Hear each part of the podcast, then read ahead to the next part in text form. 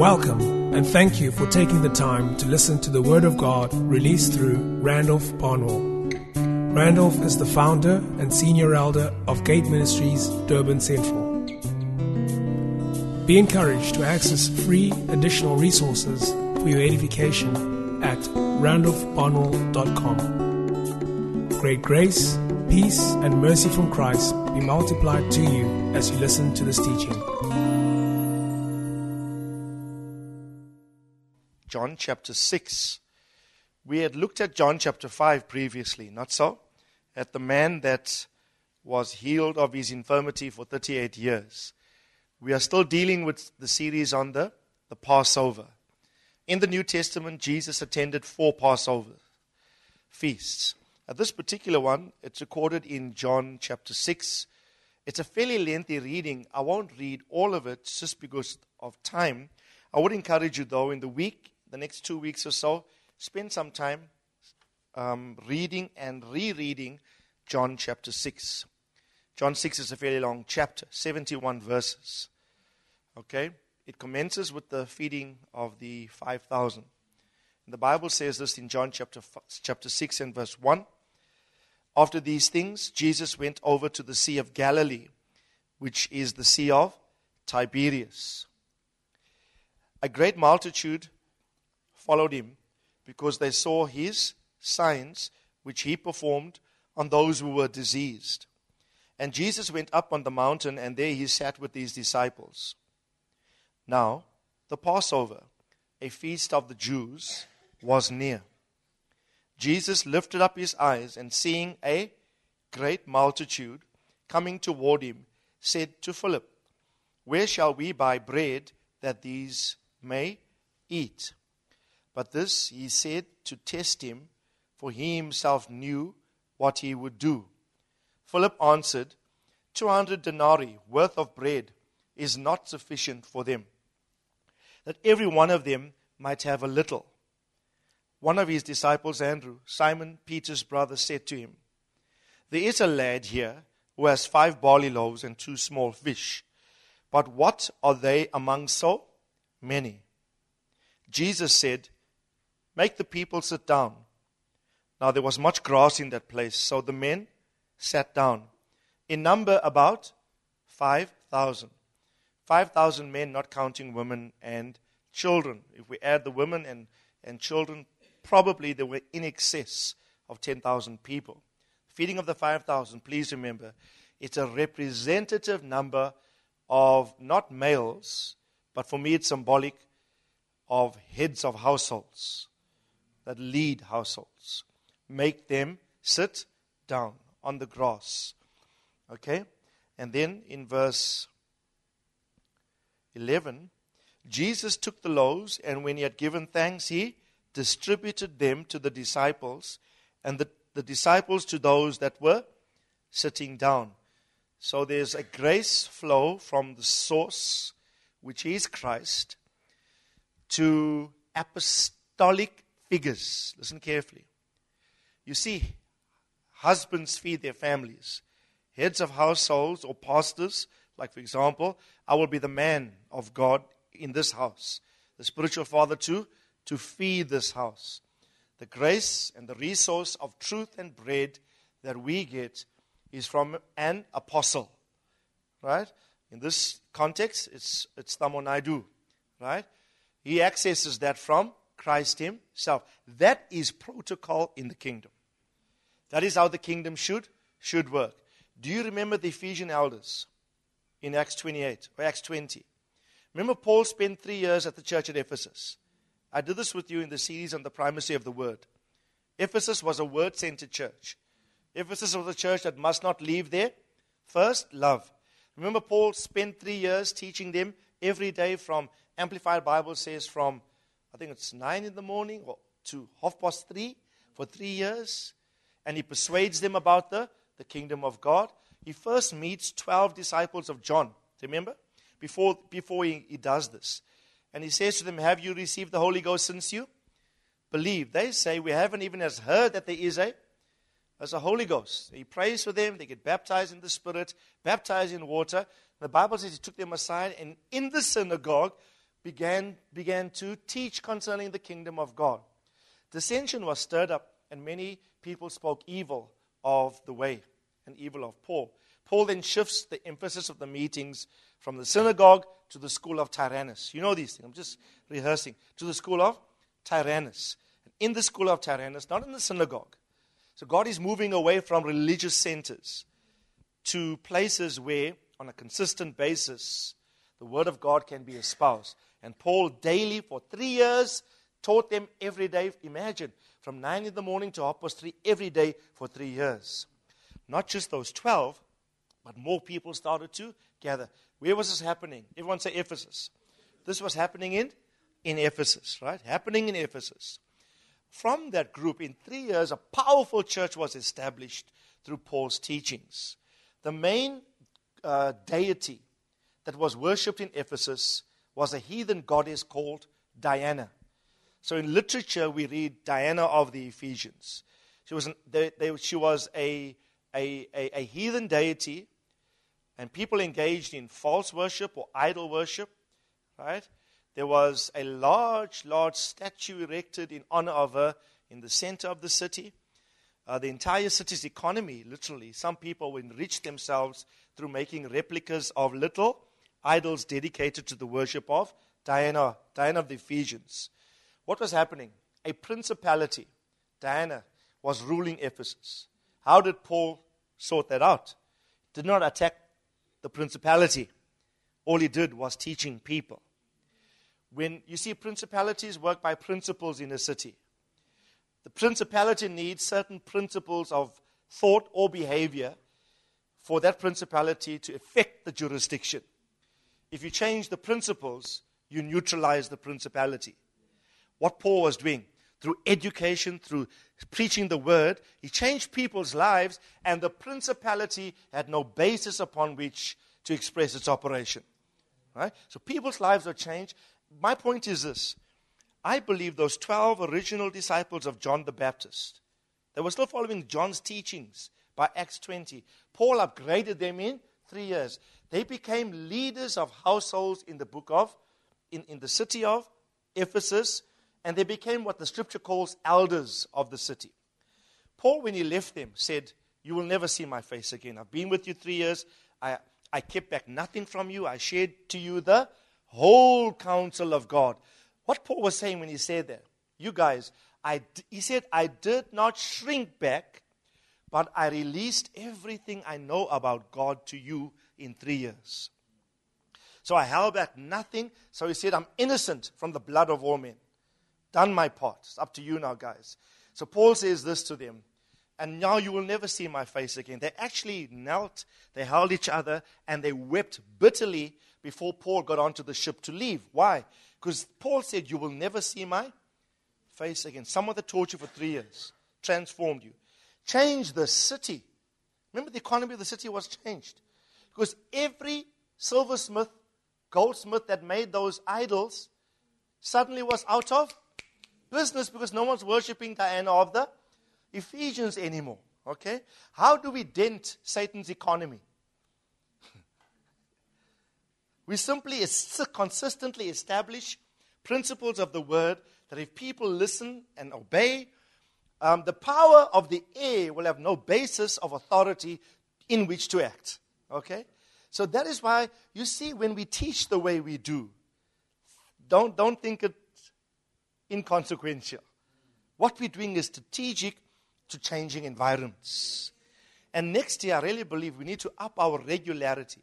I know we started GSIM some time back, but the Lord's been speaking to me. He said, Randolph, you, you know what? I heard, the, I heard the same echo in Nairobi that I heard on the ALS night in, in Washington.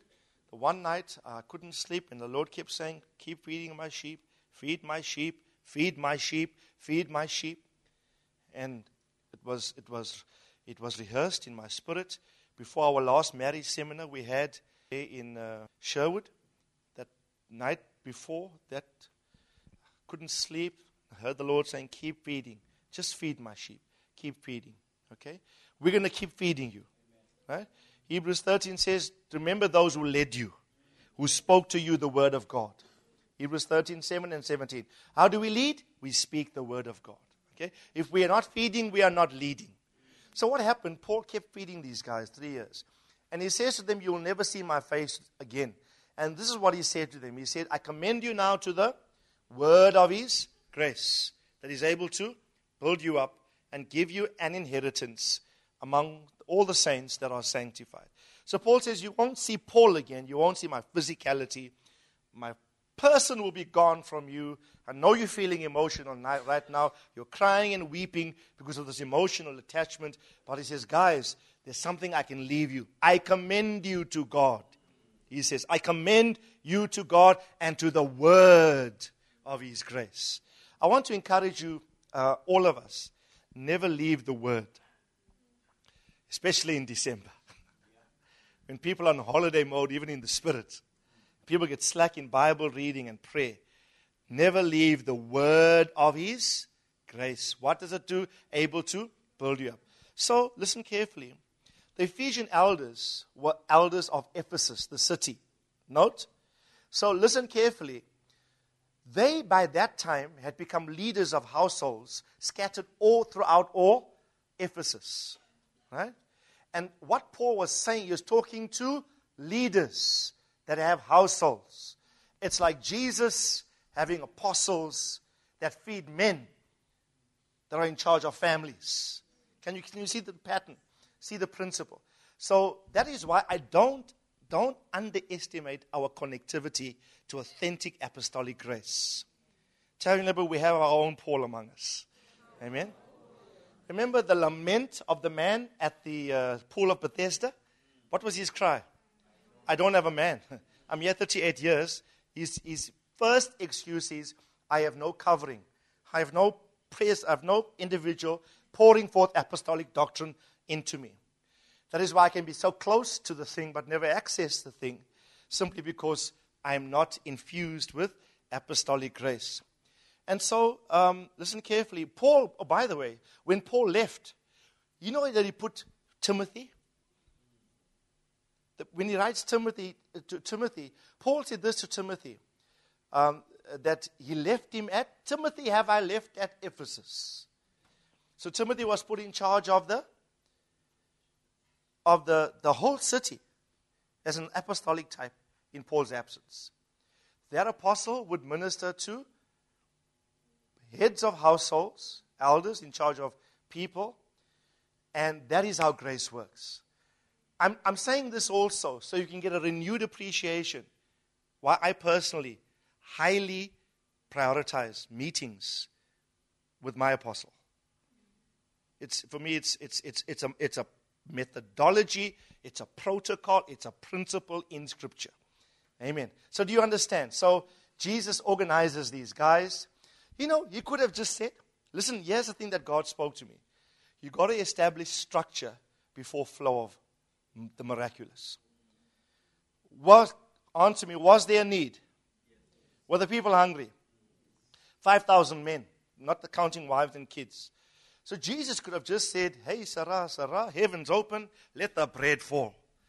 Let the fish, well, fall from out of the sea. It, it takes the time to establish order. He said, Make them sit down by families. Right? If you read the feeding of the 4,000, I think it's in Luke's gospel, different accounts. They sat some in hundreds, some in fifties, different sizes representatives of different strengths of households. Amen. What does bread represent? The Word of God. What's in the Word of God? Grace. The feeding of the 5,000 is methodology, structure, protocols for the administration of the grace of God. Grace flows in a structure. You violate the structure, you abort the grace. Amen. That's why it's so, for me, very, very important we had a, a, a, significant conference in Kenya this week. And you know, God revisited some of these things to us as leaders. God establishes order before the flow of the miraculous can take place. God establishes structure, protocol, and principle, principles before release of His anointing, the release of the miraculous. 11, right? So when they were filled, he said, verse 12 to the disciples, Gather up the fragments that remain, so that nothing is lost. Therefore they gathered up and filled twelve baskets with the fragments of barley loaves, which were left over by those who had eaten. And those men, when they had seen the sign that Jesus did, said, Truly, this is a prophet who came into the world. Therefore, when Jesus perceived that they were about to come and take him by force to make him king, he departed and went again into the mountain by himself. Amen. Now, if you note verse 6 or verse 5, Jesus lifted up his eyes and he saw what? A great multitude coming toward him. And he said to Philip, Where shall we buy bread? Right? What, what does the question indicate to you? Where are we to buy bread that these may eat? Representatively, bread depicts the Word of God or grace in the Word. He was asking a question where can we locate a source of grace? Where? Everyone say where. The question is where's the spring of the grace of God that will flow forth to meet this particular need? Now, the next verse is interesting. It says, But this he said to, to what? This was Philip's test. Jesus asked Philip the question to test him because he knew already what he was intending to do. Okay, he knew already what he was intending to do. So Philip's faith was tested. And I want to encourage you. I sense when I read this, the Lord said, Randolph, you are in the test of faith. The need is huge, not so? The multitude needs to be fed. In excess of 5,000 people are present. Did Jesus know that he would supply the need? That Jesus knew he was capable of doing it? The methodology of Christ is unique because he does not proceed just to do it. Could have just done that. But he uses the opportunity to stretch the faith of his son, Philip, his follower. And I want to say this to all of us. I sense prophetically, as I was praying over this word, that God has led many of us in right now into a time of huge need. Because God is simply wanting to test you. Oh, by the way, He already knows what He's going about to do. But He's using, He's using the occasion as an opportunity for you to come into an appreciation of the possibility that exists in God. The retort was this the, the rebuttal was this 200 denarii, they said, is not even sufficient to go into the town and buy food for everyone. If we had 200 denarii now, we go buy food for these guys, it'll be insufficient, and in any case, each one will only have a little. One denarii was one day's wages. You know that from Scripture. One denarii was a singular day's wages. 200 denarii represents 200 days' wages. How many days in a year? 365. So this is just, just, just under, is it? Just over a year worth of, of, of, of, of, of labor, wages, just more than a half a year's wages. And the disciples initially looked, at least Philip, looked to that economy to supply the need. Right? The test for Philip, Arochia, was, was numerous. The thing for Philip is number one, will he realize that this is a test? It's not an ordinary question, it's actually a test. I hear the Lord saying to us, Your need right now is not an ordinary circumstance, it's simply your test. So tell your neighbor, You are in a test right now. You are in a test right now.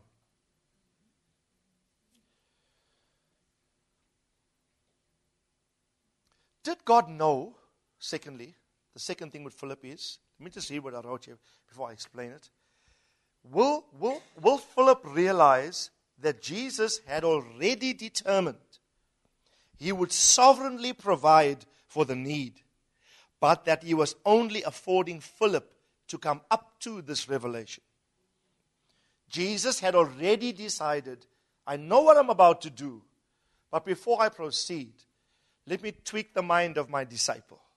Philip, where are we going to get bread for all of these people? Philip's natural default setting is to revert to human means to accomplish a task that is way beyond the means. 200 denarii for a multitude. Right? How often do we naturally tend to a reliance upon known procedure, known principles, known methodologies for getting an outcome that God wants to demonstrate to us? It's not going to be by might, it's not going to be by power, it's not going to be by working for 200 days a year that we're going to do this one. What God was trying to teach Philip is Philip, don't always, first, as your first option and alternative, naturally rely upon what is possible humanly. Take your eyes off the, the human means to fulfill this one. And you know, by the way, was the it would be insufficient, wouldn't it not? 200 denarii. In Philip's own words, even if we had 200 denarii now, um, it would be insufficient. Everyone will only have a small taste. Right? You see, when you attempt to provide your own needs your way, right, you don't get the outcome of provision that God would have determined. Remember, eventually He will supply the need, not so? The bread multiplied, the fish multiplied. Everyone ate to satisfaction plus leftovers. Philip's retort was, let me do it through human means. I know we can do this if we have 200, even if we have 200 denarii, but that's going to be insufficient. Everyone will probably have a taste. God, I, I hear the Lord as I speak. God doesn't want us only to taste. God wants us to eat to satisfaction. After we've eaten, there's still leftovers. But you cannot rely and tend to. Your natural proclivity is to bend towards how can we work this out mathematically? How can we work this out humanly? How can we do our sums and get the job done? Jesus is literally asking Philip, Philip, come up higher with your mind about this one. The task is magnanimous, the need is huge. Even if you had no attempt by using your human resources is going to fulfill this one. This is going to have to be sovereign, divine intervention. Amen? And I really want to encourage you. This is the word for this house today. Take your eyes off what is humanly possible. For now declares the Lord to you, there is going to come a method, an avenue of provision that is not based upon your human ability to provide for. It's going to be sovereign. There's going to be a multiplication of resource, but that resource must be offered to the Lord. You see, Andrew found a boy. Not so? Andrew found a young lad. The word lad is probably, it, it's, it's, it denotes anyone below the age of 12 years. And he had five barley loaves. Remember, the feast of the Passover was in which month? Come on, talk to me. Which month? First month. Feast of Tabernacles was in which one? Yeah, seven. Well, sorry. Next one was Pentecost. Feast of Tabernacles uh, of Pentecost in the third month. Feast of Tabernacles in the seventh month. So it's one, three, seven. First month, third month, seven. Passover, Pentecost, Tabernacles. What products were celebrated in terms of Israel's harvest in the agriculture at those times of the year, given the seasons? In the first month, it would be barley. Remember? Barley. In the Pentecost, the third month, it would be wheat. The seventh month, tabernacles would be oil and wine. So it makes sense. It's the time of the Passover, first month. What loaves does the guy have? Barley loaves. Right? So the harvest depicts, the harvest naturally depicted the kind of bread that was produced. Okay? The season naturally determined the quality of the word that was offered. Right? listen carefully, could not at that stage, well, maybe in today's economy, because now in today's economy, we can get anything in any season. We can get mangoes in winter if we wanted to now, based upon our modern technology. But in that culture, products were unique to specific seasons. And let me just say this to you. I sense, even now as I'm speaking with all of my heart to us, we are in a specific kairos in God. Everything, you know, when I listen to this whole series now, this is the 18th session on Passover. Everything the Lord has said to us in the past 18 sessions has literally been a fresh word from God. Right? That word is word full of grace, designed to get you to a place of obedience, if which you simply do and be compliant. I'm telling you, there's going to be a, a, a result in you that's going to stagger your mind. Literally going to stagger your mind. Right? And so the barley loaves are brought to the Lord and, and offered. Annette used to sing a song way back in AOG. Little becomes much when you place it in the master's hand. You see, so long as, it, so long as the resource is in the boy's hand, can't be used. You see, God wants to multiply and meet the need, but He needs a people in the need to offer the resource you think will supply your need. But if you release it in God's hand, it doesn't only supply your need and more, it provides everybody else's need. Think about it, brethren. Ask, let me ask you a simple question Was Jesus able to supply the need? All that he needed was someone with a giving spirit in the whole group. And they found a little boy that I think put everybody to shame at a little lunch. And he was willing to offer that to the Lord, but the offering became the vehicle of multiplication that supplied not only the private need of the lad, his offering supplied the corporate need of the entire group. You know, so now when I give my offerings, right? When I, when I give my uh, uh, tithes, first fruits, and, and offering, do you know what mindset I do it with? I say, Lord, I'm not just being obedient. Yes, I'm happy to do this. I celebrate my sonship. I'm very happy to do this. But I offer it knowing that even as I offer it, I know you will take care of me. You heard Thamo say, we don't rely upon the natural systems of this world in the clip because we belong to the commonwealth of another kingdom.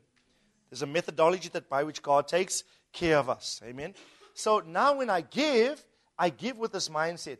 This is this bread and fish, as it were. I'm going to release it, and I know you will supply my need uh, personally, but also too I know this is going to be used to supply the need corporately. Private giving supplies corporate need. Personal giving supplies corporate need. Amen? And uh, it'll, it'll bless you. You will have more than what you need. But you see, he who, by this revelation then, does not give, he does no, there's no esteem for the corporate welfare. Right? Then it becomes selfish. I always say that the withholding spirit, the stubborn spirit, the, the, the, the, the, non giving position has no priority for the welfare of the brotherhood. Imagine if this boy said, My lunch? No. I like this little boy. You know what boys naturally would want to? Hold on to that lunch, right? Five barley loaves, two fish, right? You would naturally want to hold on to that, but he offered it, and the Lord multiplied his resource. Okay? I'm saying now I honor grace. I honor a representation of Christ in my honor but now I realize, and what now my prayer would be take this and multiply, not just for my need, not just for his need, but multiply it for the corporate need globally. Little becomes much when you place it in the master's hand. On Thamo's website now, there are 17 sessions on biblical economics. I think he's still carrying on with it today, if I'm not mistaken. In one of the sessions, he gave a thorough expose on 2 Corinthians chapter 8. You must listen to it. He said this. Watch. He said, You know the portion concerning the Macedonians? Paul said this to the Corinthians. Oh, Corinthians, you know the grace of God given to the Macedonians. How that from their deep poverty, they gave liberally. Okay? They gave liberally. And Paul then says to the Corinthians, Now God is able to make all grace abound to you. If you copy the examples of the Macedonians and you give, grace will come back to you. Amos said this giving itself is an act of grace. Giving is grace. Because the Bible says, you know the grace upon them from deep poverty they they gave. And in 2 Corinthians 8 9, Paul would say, You know the grace of our Lord Jesus Christ. How that although he was rich, yet for your sake he became poor. So grace knows how to impoverish itself to enrich another. You cannot give without grace. And even your giving is not, here's the revelation, even your giving is not finance, your giving is grace. Don't quantify it in terms of finance. You say, God, I'm literally imparting grace as I give. Okay, I have time to explain the fullness of that thing. But I want to encourage you little becomes much. Even a quick testimony. My personal chauffeur, the whole of this week, was a medical doctor. I, I was so humbled by the stature of men that served me professional men, doctors, lawyers. The driver was a medical doctor that dropped me, picked me up, fetched me backwards and forwards. I was so humbled by the dignity and the stature with which the Kenyans serve. Right? And for me, it's no coincidence why there's great, great, great purpose attended with Dr. James and Lucy's house in Fountain Gate Church. Right? It's a key gate that is entrance into the whole of East Africa. Right? I talked about this maybe a few weeks' time. Queen of Sheba came to see Solomon. Remember? Right? And um, so I, by Thursday, I already decided by the Wednesday, I got to bless this guy, man. This is, this for me is remarkable. I got to bless these, these individuals somehow. So I didn't have a lot of money on me. I had about 500 rand in my wallet. The Lord said to me, release it and give it as an expression of grace. The economy is not in reading, the economy is in hearing. The, the, your, your provision is in your capacity to hear. Whatever He says, just do it.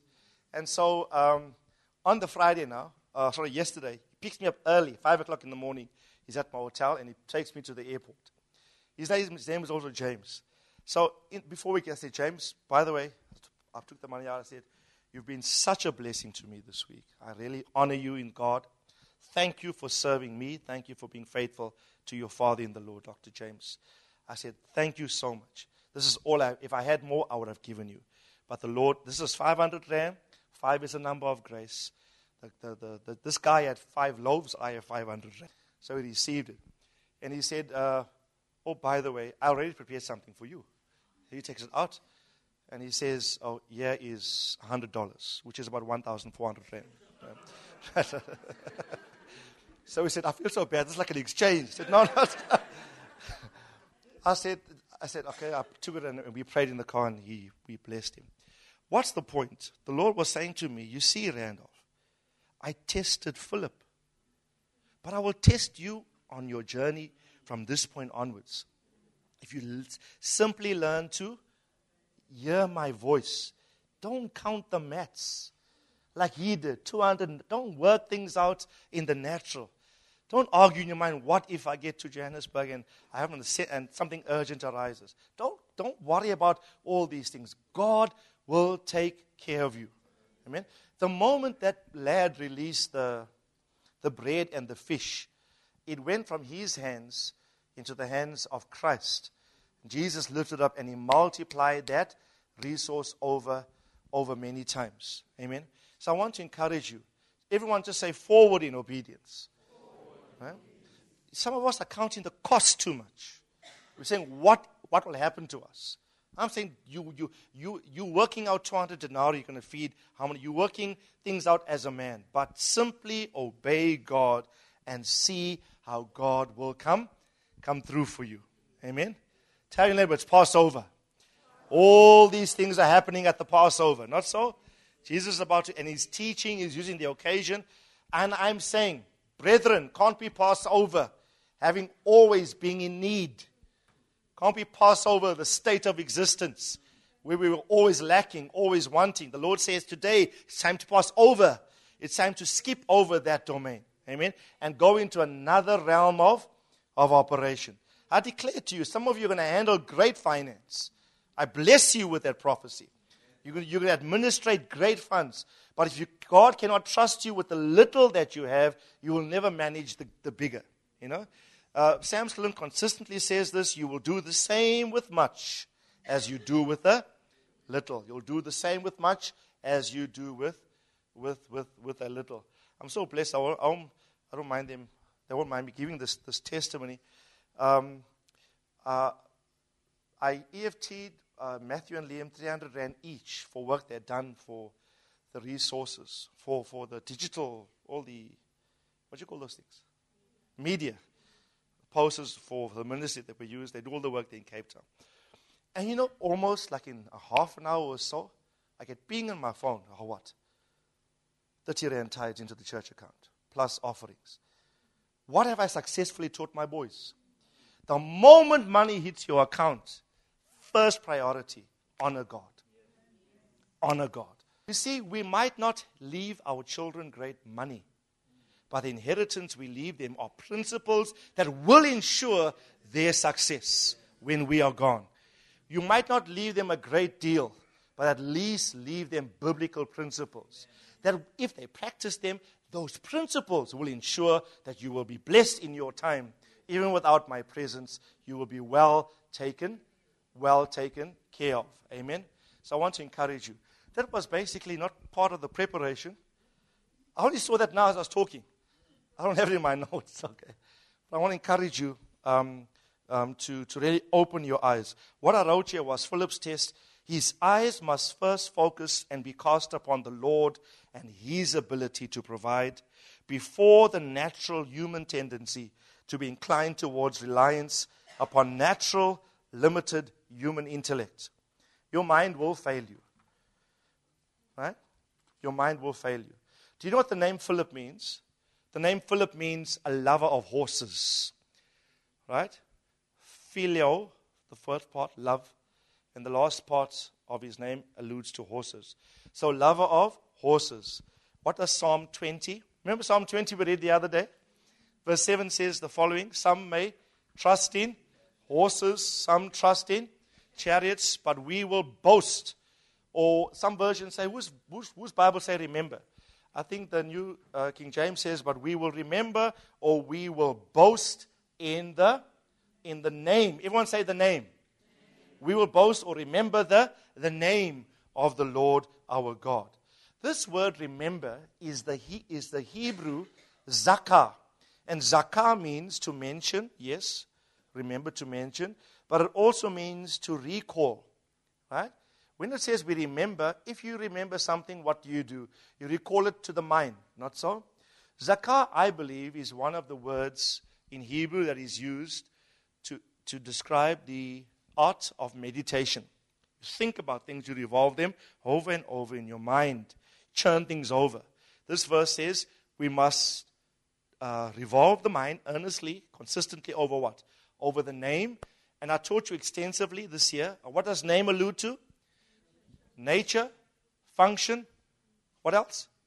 Authority. And then lastly, representation. So we will remember the name. We will remember the nature of our God. We will remember the purpose of the function of our God. We'll remember the authority of our God. We'll remember the representation in which that name comes to us. Right? So, let me just say this. Is what is the most comprehensive, fullest, and completest name of God? Come on, you know this. It's Father. Right? It's not Jesus. That name in Philippians is given, is given a name above every other name. At the name of Jesus, every knee will bow, every tongue. That name is given for entrance into salvation and for overcoming the demonic. You cast out devils in whose name? In the name of Jesus. You cast out devils. That name is given to express power over sin, death, hell, and any kind of entity or expression that the satanic world can bring. So you use that name. Tell your neighbor, don't forget the name of Jesus. Use it. Right? But listen carefully. The same Jesus prayed in the garden and he prayed to his father. And what did he say to his father? He said, Father, I have kept them in your name. Right? I have kept them in in your name. When he taught us to pray, what did he teach us? Our Father. He said, Talk to your Father. Our Father which art in heaven, hallowed be your name. What name does the Lamb have on his forehead when he stands with 144,000? He has the name of his. What does, what does head speak of? Forehead. Thinking, mentality. Your thinking and your mentality must be saturated with the name of your Father. What is name? Nature, function, authority. So wherever I go, so the Lord says to me, Randolph, release your 500. What should I be, what should I be thinking? Yes, my Father, I will obey you. Because I'm not counting the costs. Because your name, your nature, your authority is imprinted upon my mentality. And I know you, as a good Father, will take care of me. So it's no problem to obey you because your nature is imprinted into my mind. Failure then to obey is indicative of one that has not fully come to a revelation of God as his Father. You are still dependent on your 200 denarii to work the things, the, the sums out. In this season, see, who, who was he talking to? He was talking to a lover of horses. He was talking to Philip that had consistent reliance upon, I trust in chariots, I trust in horses. I trust in the arm of flesh to work things out. But the psalmist says, But we will put our trust in the name of our God. Amen. Uh, high five someone's, someone and say, Put your trust in the name. Put your trust in the name of the Lord. Put your trust in the name of the Lord. Amen. There's a realm I just, there's, there's, I prophesy over all of you. Listen carefully. Please hear my voice, brethren and listen as though God was speaking to you personally. From now on, when you're faced with challenges financially, don't count the cost naturally. Don't work the sums out in your own strength. God's going to come through powerfully for us. If we in this Passover don't rely upon our human strength and ability, there's, there's, there's a provision of God that you're about to experience and enjoy that will never ever be even able to be conjured up and match what God's going to do. For, here's the word for this house the needs of this house will grow, I believe. But we as leaders want to demonstrate to you that our reliance is not in our earthly capacity, human capacity to provide. Our eyes are upon the eyes are upon the Lord. Do you recall Moses, not was it Abraham when he said, Sacrifice your son, your, your only son? whom you love. God has a way of rubbing things in. Eh? Take your son, comma, your only son, comma, whom you love. Now kill the boy. hard thing. So Abraham, father of faith, father of obedience, counting the cost. Wow. But you gave me this boy and you said through him, I'll be a father of many. So how can you take the means through which the prophecy is going to come to pass and you ask me to kill the very methodology, the conduit of the fulfillment of the prophecy? But the Bible says this Abraham was being tested. Paul comments, and God tested Abraham. Will you work things out humanly here? You know, your biggest problem is your head. Tell your neighbor, get, get over your head. we, you know, this is my biggest problem. I'm talking to myself. Randall's biggest problem is his head. We're going to work things out too mathematically before we say, yes, okay, we'll obey God in this respect. So what did, remember Abraham took the boy and he laid him upon the the altar, and he was about to kill the boy. What happened? The Lord spoke through it. An angel, Abraham, Abraham, mentioned his name twice. You don't call someone's name twice. It's fine to call someone once. But his name is called twice to indicate that Abraham was so focused on going through with the action. He had to stop the guy in time. Abraham, Abraham, stop. And the knife was withheld. And just before, what did God say to him? Lift up your eyes. And he saw a ram caught in the in the thicket or the bush. And he gave God a name, saying, Jehovah Jireh. The Lord is provision. That's what Jehovah Jireh means. The Lord is provision. I had a chuckle with the, you know, when you check in and you go with your boarding pass before they check your, your bag, your laptop, and that. So the lady that scans it. So, hi, Sissy. I said, hi, Sissy. How are you doing? It's a, I said, today, this is the day that the Lord has made. We will rejoice. And she, re, and she finished the, the verse. And we will be glad. I said, oh, here's a, here's a sister in Christ. so I said, it's a good day today. I said, yeah, God is good. I said, the Lord's going to provide for you. Going to provide for you. He said, yes, the Lord is my provision. So I quickly did a quick Bible study. There was no one behind me. So I said, do you know what provision means? He said, what? I said, this is for you too. Pro-vision. Two words, pro and vision. The word pro means before. Before. Pro means before.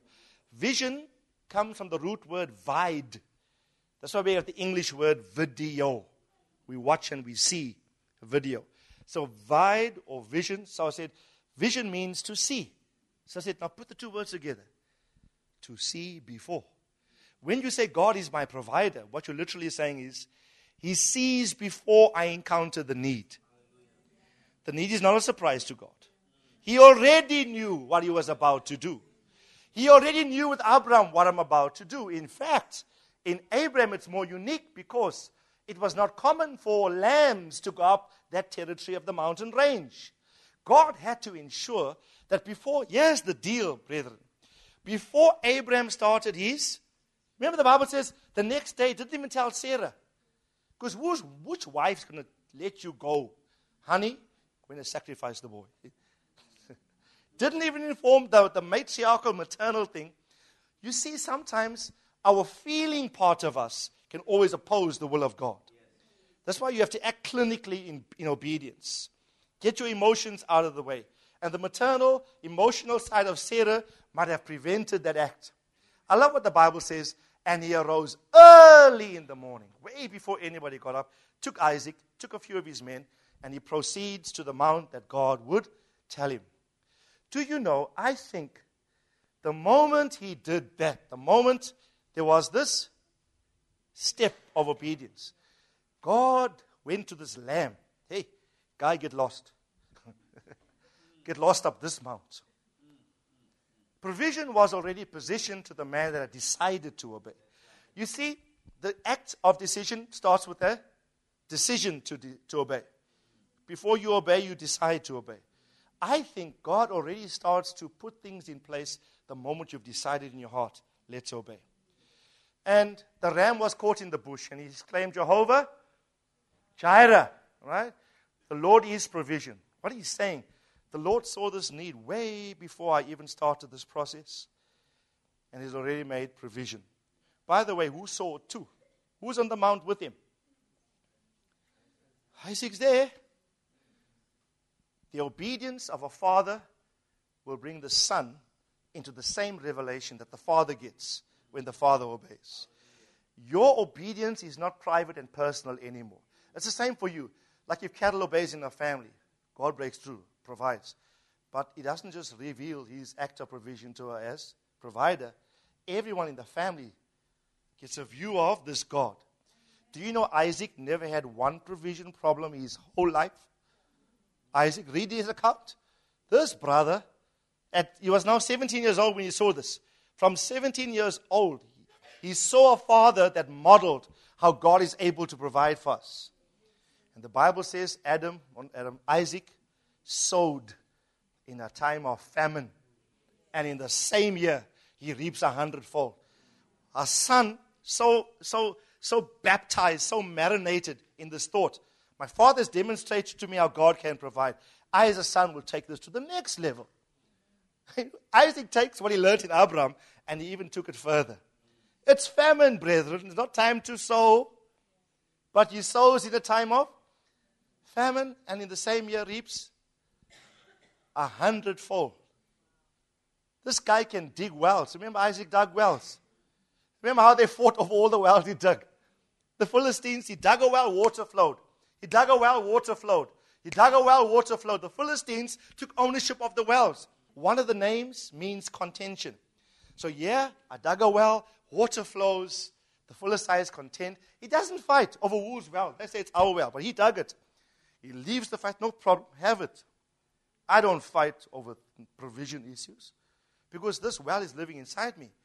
And the Bible says, and Isaac went, and I love this phrase, and he dug another well. Tell your neighbor, dig another well. dig another well. Listen carefully. What Isaac's demonstrating, he's saying, I don't fight over provision issues. I can go to any desert. I'll go to a famine and sow seed. Our things will grow. And he's saying, he's saying, he's saying, um, he's saying to everyone, I can, I can dig a well and water will simply flow. Okay? Water will simply flow. Wherever Isaac went, he had consistent pro- provision. By the way, Jacob, third generation. This patriarchs, Abraham, Isaac, and Jacob, they modeled this economy. Right? They modeled this. The well that Jacob did, we read about it in John chapter 4. The Bible says Jesus met a woman from Samaria at whose well? At the well that Jacob did. Sometimes the wells you dig in one season are used as platforms for ministry in another season. Right? Be faithful with what God has called you to do. I'm trying to armor our minds today. I'm speaking to you as much as I'm talking to myself. And you know what the Bible says? I love this about Abraham. What God said to Abraham? Now I know what's in your heart. Yeah, 22:18. I want us to focus on the scripture. Just go back a, a verse or two. 17. Now watch. This is after he obeys. The angel of the Lord came to Abraham a second time. The angel stopped him the first time. Now the angel said, God says, I know what's in your heart. Then the angel said, What? What to him? Watch. By myself. Because there was no other greater, higher than him to swear by. So God swears to himself. He says, By myself I have sworn, says the Lord, because you have done what? There's always that thing. Tell you but there's that thing God wants you to obey. There's that one, there's that particular act of obedience. If you just do that, doors are going to open. Right? Because you have done this thing and you have not withheld your son, your only son. Here's the Lord says to you Blessing, I will bless you. Multiplying, I will multiply your descendants as the stars of the heavens and as the sand which is on the seashore. And your descendants will possess the gates of their enemy. Notice the profundity of this promise. Next verse. Your, in your seed, the nations of the earth shall be blessed because you have obeyed my voice. You see what obedience does? He had this promise before, by the way. It was, these words were said to him before. But God says to him, Now I swear by oath. It was a promise, but now it becomes an oath. You know what an oath is? Let me say, let me say it my way. God saying to Abraham, Abraham, whatever happens from this point onwards, this singular act, no matter what happens to you or others, even in your world, will not stop the fulfillment of this word. This act of obedience, you know, I'd set a prophetic pattern. Because he too would sacrifice his only son on the same mount. Mount Moriah is called Golgotha in the New Testament. He's establishing by his personal obedience a prophetic pattern for what the Lord would sovereignly do in generations to come. Amen? Tell your neighbor there's that one thing. One thing. I don't know what's it for you. Just obey, brethren. And you will see God says, Now I swear it was a promise. Now the promise becomes an oath. It's irrevocable. This is going to happen irrespective of whatever. Now this will come. Repeat after me because you obeyed my voice. You know, obedience has come through very strongly in this series. If we just obey, we're going to see a breakthrough. Amen? Who's expecting great provision? I am. Tell your neighbor, not by might, not by power, but by the Spirit of the, of the Lord. I really believe, please, brethren, I say this seriously to you. Trust God for a supernatural dimension to your provision. It's going to happen. Not based on sums, not in your bank account, not based upon what you're humanly able to do. God is going to do this sovereignly. Amen. Father, we thank you for this word. I prophesy great breakthrough for many of us. I speak the word of the Lord to us. that we will not count and lean on the 200 denarii. That's so insufficient to supply the magnitude of the need. Our eyes are upon you. Like Jehoshaphat said, our eyes are upon you. You did all that you did to test Philip. You tested Abraham. And now you test us. And you say to us, My sons and my daughters, just trust me. Don't trust in horses. Have my name imprinted on your mind so strongly. I am your father. I will take care of you. Trust me. You hear the Lord saying, I am your father. I will take care of you. Just trust me. And see a result that you will not be able to generate if you had done it personally. So today, Father, let's lift up our hands. Father, we declare that we don't trust in horses, we don't trust in chariots. But we will remember, we will zakar, we will call to mind, we will fill our minds with the name of our Father.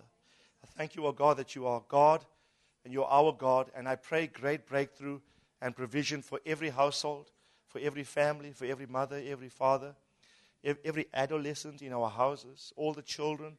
I decree and declare, like Abram exhibited provision, he planted it, he imparted it to the next generation in Isaac and in Jacob. I thank you, Lord, that our legacy, our kids and grandkids, will be well provided for. They will not lack one day. I prophesy that. My kids will not lack. My grandchildren will not lack. My great grandchildren will not lack. I prophesy into the atmosphere, speak an apostolic decree that the seed of the righteous shall be blessed. I have been young and I have been old, but I've never seen the righteous forsaken, nor their seed begging for bread. We will not be beggars. We'll be satisfied and we will drink of the full of the land from the household of our God.